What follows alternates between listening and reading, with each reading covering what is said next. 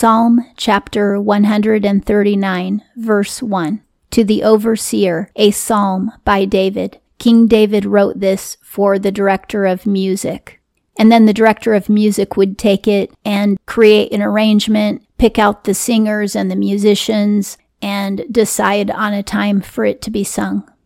Jehovah, thou hast searched me and knowest.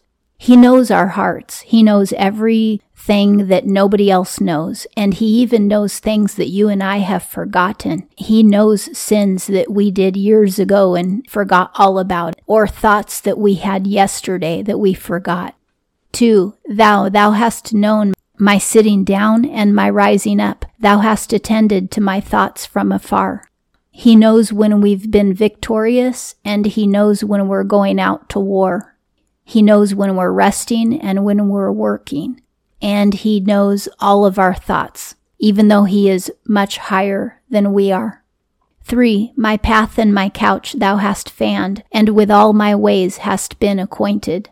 This is another way of saying that He knows when we're resting and when we're going forth to work, because your couch is what you rest on, and your path is where you walk to go where you need to do your work. The Lord knows all of our ways. He knows what we're planning on doing. He knows what's going to happen to us when we go out today, and He knows our thoughts.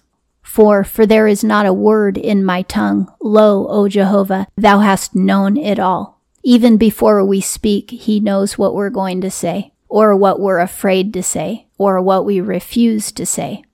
5. Behind and before thou hast besieged me, and thou dost place on me thy hand. To besiege is to encircle, and usually that's negative, but this is saying it in a positive way, that the Lord is making a protective hedge around the person. 6. Knowledge too wonderful for me, it hath been set on high. I am not able for it. We don't understand anything about God really. It's laughable what we think we know even after studying our whole lives. 7. Whither do I go from thy spirit, and whither from thy face do I flee? We can't hide from him, no matter where we go. 8. If I ascend the heavens, there thou art, and spread out a couch in Sheol, lo, thee. It says, if I go up to heaven, if you take me to heaven, you're there. But if I go down into the grave, you're there as well. You're everywhere. 9. I take the wings of morning. I dwell in the uttermost part of the sea. Whether we're flying in the sky like a bird, or in an airplane, or we are in the ocean like a fish, or in a submarine, he still knows where we are. 10. Also there thy hand doth lead me, and thy right hand doth hold me. If you're following him, he's holding you. 11. And I say, Surely darkness bruiseth me, then night is light to me. This is a metaphor saying that even if we're walking in the woods, we're not going to stumble over a stump or run into a tree trunk because the Lord will create light for us so that we can see where we're going. This is a metaphor for life because sometimes we are walking through the valley of the shadow of death and we don't know what's going to happen next but the Lord will bring His light into our lives and He'll give us direction when we have no clue what to do or where to go.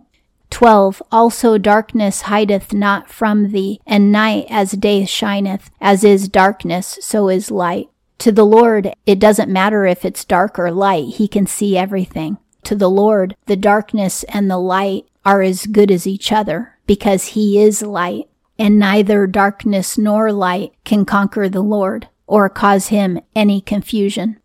13. For thou, thou hast possessed my reins. Thou dost cover me in my mother's belly. When we were in the womb, he concealed us, but he could see us even though nobody else could. 14. I confess thee because that with wonders I have been distinguished. Wonderful are thy works, and my soul is knowing it well. The things that the Lord has done in our lives are incredible. Miracle after miracle and revelation after revelation. And I know well how wonderful he is. 15. My substance was not hid from thee when I was made in secret, curiously wrought in the lower part of earth. Seed comes out of nowhere from the ground, And we came from the ground as well. We came from dirt. That's how the Lord created us. And so, in that metaphorical sense, we came from the earth. And the Lord could see us when we were still in the womb before we were even formed. 16. Mine unformed substance thine eyes saw, and on thy book all of them are written, the days they were formed, and not one among them. The Lord saw all of our days on earth before even one day began, before the first day of our birth. He saw us when we were just a little fertilized egg and nothing more. 17. And to me, how precious have been thy thoughts, O God, how great hath been their sum. We know that the Lord's thoughts are incredible, uncountable, and unfathomable, and unimaginable. We can't even figure out how an atom stays together. We can't even figure out how an eye blinks. Not really. Nobody can really explain it. Our understanding and our language doesn't even halfway cover all the facts of God.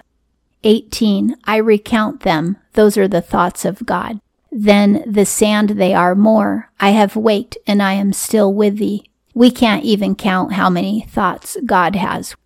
19. Dost thou slay, O God, the wicked? Then, men of blood, turn aside from me. This is a rhetorical question. It's actually asking the Lord to kill David's enemies. But our enemies are the demons and we do want the Lord to drive them out of our life and ultimately to destroy them on Judgment Day, and He will. 20. Who exchange thee for wickedness, lifted up to vanity are thine enemies. The demons believe that they're better than God. They choose wickedness over the Lord. 21. Do not I hate Jehovah, those hating thee, and with thy withstanders grieve myself we're not allowed to hate people because we are people. So to hate our own doesn't make any sense and it's a sin because the Lord loves everybody. But the one things you can hate are the demons. It's okay to hate them because they've already received eternal condemnation. They just haven't been given it yet, but they've already been judged. They will be condemned eternally. And they are the enemies and it's okay to rebuke them and curse them. 22. With perfect hatred I have hated them. Enemies they have become to me. David isn't talking about malicious hate, he's talking about intolerance of. We had read this in previous songs. He won't even let a wicked man work for him. He won't listen to a wicked man. He won't entertain a wicked man he won't go along with the judgments of a wicked man. And here it says that he won't let pagans survive in his kingdom. They will be killed if they enter his kingdom. And all of that is righteousness. It's zeal for the Lord. He wants to eradicate sin from the land of Israel. And you and I should want to eradicate sin from our own land, which is our own soul. 23. Search me, O God, and know my heart Try me and know my thoughts. We want the Lord to test our faith and test our love because we need to prove our faith and prove our love. If it's not proven, it isn't true. In other words, it's the hard times that make love real. That's why we have to have our love tested. 24. And see if a grievous way be in me, and lead me in a way age during. David is asking the Lord to inspect his heart, see if there's any sin in it, and if there is sin, to lead him away from it. This is a prayer that you and I should pray every day for ourselves. Lord, teach me your ways, forgive me, lead me in your path of righteousness, lead me out of sin, give me your perspective, change my mind and my heart. David was successful spiritually because he prayed for himself this way every day. Don't hesitate to pray for your own salvation on a regular basis. You need it and I need it as much as King David did. And that concludes Psalm chapter 139.